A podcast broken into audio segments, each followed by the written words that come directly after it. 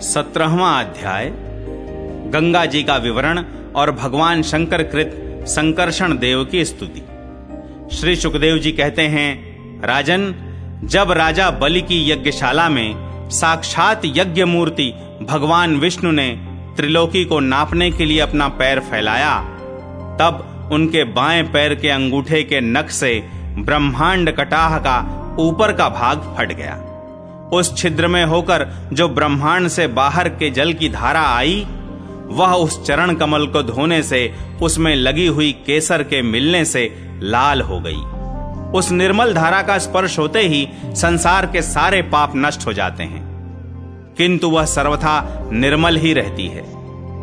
पहले किसी और नाम से न पुकारकर उसे भगवत पदी ही कहते थे। वह धारा हज़ारों युग बीतने पर स्वर्ग के शिरोभाग में स्थित ध्रुवलोक में उतरी, जिसे विष्णु पद भी कहते हैं। वीर व्रत परीक्षित, उस ध्रुवलोक में उत्तान पाद के पुत्र परम भागवत ध्रुव जी रहते हैं।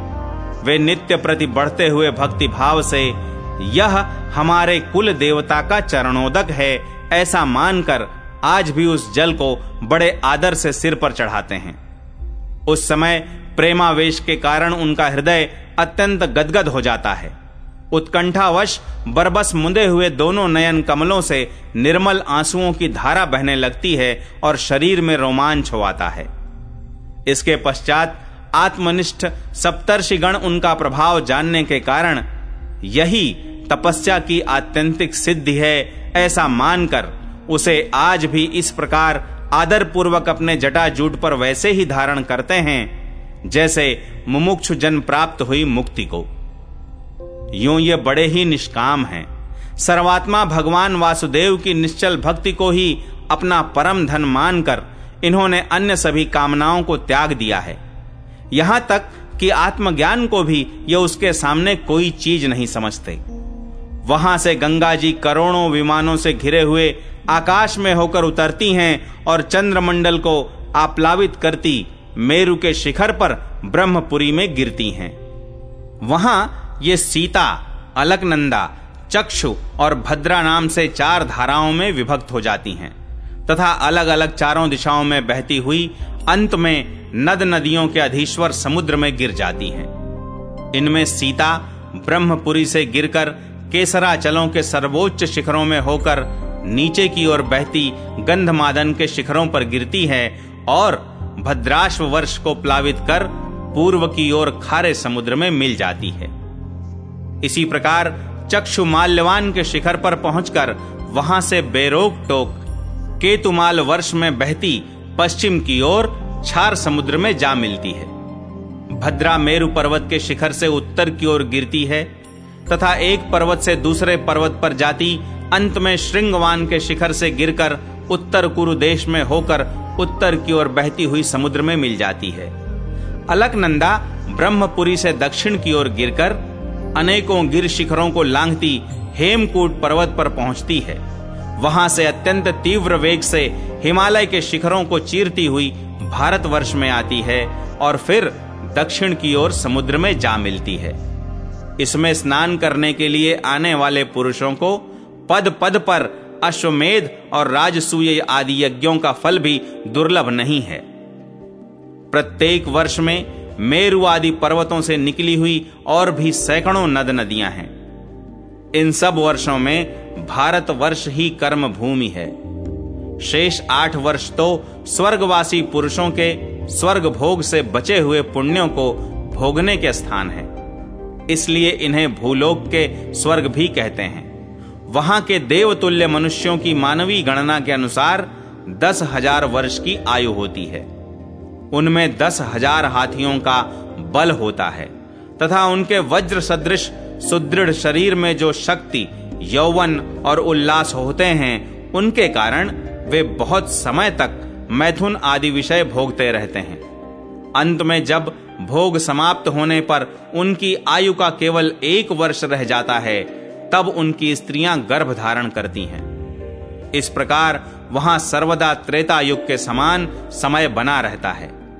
वहाँ ऐसे आश्रम, भवन और वर्ष, पर्वतों की घाटियाँ हैं, जिनके सुंदर वन उपवन सभी ऋतुओं के फूलों के गुच्छे, फल और नूतन पल्लवों की शोभा के भार से झुकी हुई डालियों और लताओं वाले वृक्षों से सुशोभित हैं। वहाँ निर्मल जल से भरे हुए ऐसे जलाशय भी हैं जिनमें तरह तरह के नूतन कमल खिले रहते हैं और उन कमलों की सुगंध से प्रमुदित होकर राजहंस, जलमुर्ग, कारंडव, सारस और चकवा आदि पक्षी तरह तरह की बोली बोलते तथा विभिन्न जाति के मतवाले भौरे मधुर मधुर गुंजार करते रहते हैं। इन आश्रमों, भवनों, घाटियों तथा जलाशयों में वहाँ के देवेश्वर गण परम सुंदरी देवांगनाओं के साथ उनके कामोन्माद सूचक हास विलास और लीला कटाक्षों से मन और नेत्रों के आकृष्ट हो जाने के कारण जल क्रीड़ादि नाना प्रकार के खेल करते हुए स्वच्छंद विहार करते हैं, तथा उनके प्रधान प्रधान अनुचर गण अनेक प्रकार की सामग्रियों से उनका आदर सत्कार करते रहते हैं। इन नवों वर्षों में परम पुरुष भगवान नारायण वहाँ के पुरुषों पर अनुग्रह करने के लिए इस समय भी अपनी विभिन्न मूर्तियों से विराजमान रहते हैं। इलावृत वर्ष में एकमात्र भगवान शंकर ही पुरुष हैं। श्री पार्वती जी के शाप को जानने वाला कोई दूसरा पुरुष वहाँ प्रवेश नहीं करता, क्योंकि वहाँ जो जाता है, वही स्त्री रूप हो जाता है। इस प्रसंग का हम आगे नवम स्कंध में वर्णन करेंगे।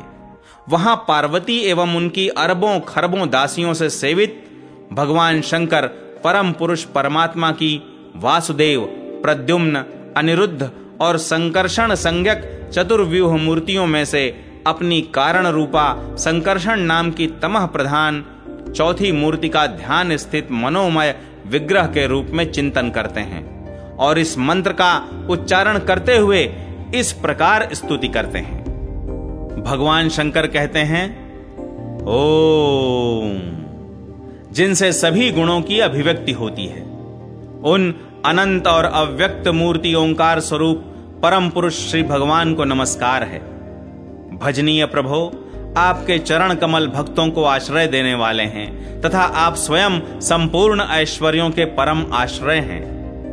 भक्तों के सामने आप अपना भूत भावन स्वरूप पूर्णतया प्रकट कर देते हैं तथा उन्हें संसार बंधन से भी मुक्त कर देते हैं।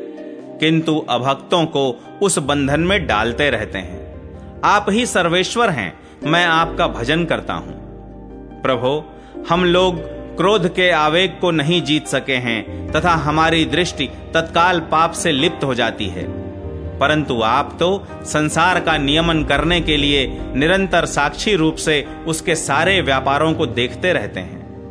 तथापि हमारी तरफ़ आपकी दृष्टि पर उन माइक विषयों तथा चित्त की वृत्तियों का नाम मात्र को भी प्रभाव नहीं पड़ता। ऐसी स्थिति में अपने मन को वश में करने की इच्छा वाला कौन पुरुष आपका आदर न करेगा? आप जिन पुरुषों को मधु आसवादी पान के कारण अरुण नयन और मतवाले जान पड़ते हैं, वे माया के वशीभूत होकर ही ऐसा मिथ्या दर्शन करते हैं तथा आपके चरण स्पर्श से ही चित्त चंचल हो जाने के कारण नाग पत्नियाँ लज्जावश आपकी पूजा करने में असमर्थ हो जाती हैं। वेद मंत्र आपको जगत की उत्पत्ति, स्थिति और लय का कारण बताते हैं, परंतु आप स्वयं इन तीनों विकारों से रहित हैं, इसीलिए आपको अनंत कहते हैं। आपके सहस्त्र मस्तकों पर यह भूमंडल सरसों के दाने के समान रखा हुआ है। आपको तो यह भी नहीं मालूम होता कि वह कहाँ स्थित है। जिनसे उत्पन्न हुआ मैं, अहंकार रूप अपने त्रिगुणमय तेज से देवता, इंद्रिय और भूतों की रचना करता हूँ। वे विज्ञान के आश्रय, भगवान ब्रह्मा जी भी आपके ही महत्त्व संज्ञक, प्रथम गुणमय स्वरूप हैं। महात्मन महत्त्व अहंकार, इंद्रियाभिमानी देवता, इंद्रियाँ और पंचभूत आदि हम सभी डोरी में बंधे हुए पक्षी के समान, आपकी क्रिया शक्ति के वशीभूत रहकर आपकी ही कृपा से इस जगत की रचना करते हैं। सत्वादि गुणों की सृष्टि से मोहित हुआ यह जीव आपकी ही रची हुई तथा कर्म बंधन में बांधने वाली माया को तो कदाचित जान भी लेता है, किंतु उससे मुक्त होने का उपाय उसे सुगमता से नहीं मालूम होता। इस जगत की उत्पत्ति और प्रलय भी आपके ही रूप हैं। ऐसे आपको मैं बार बार नमस्कार करता हूँ।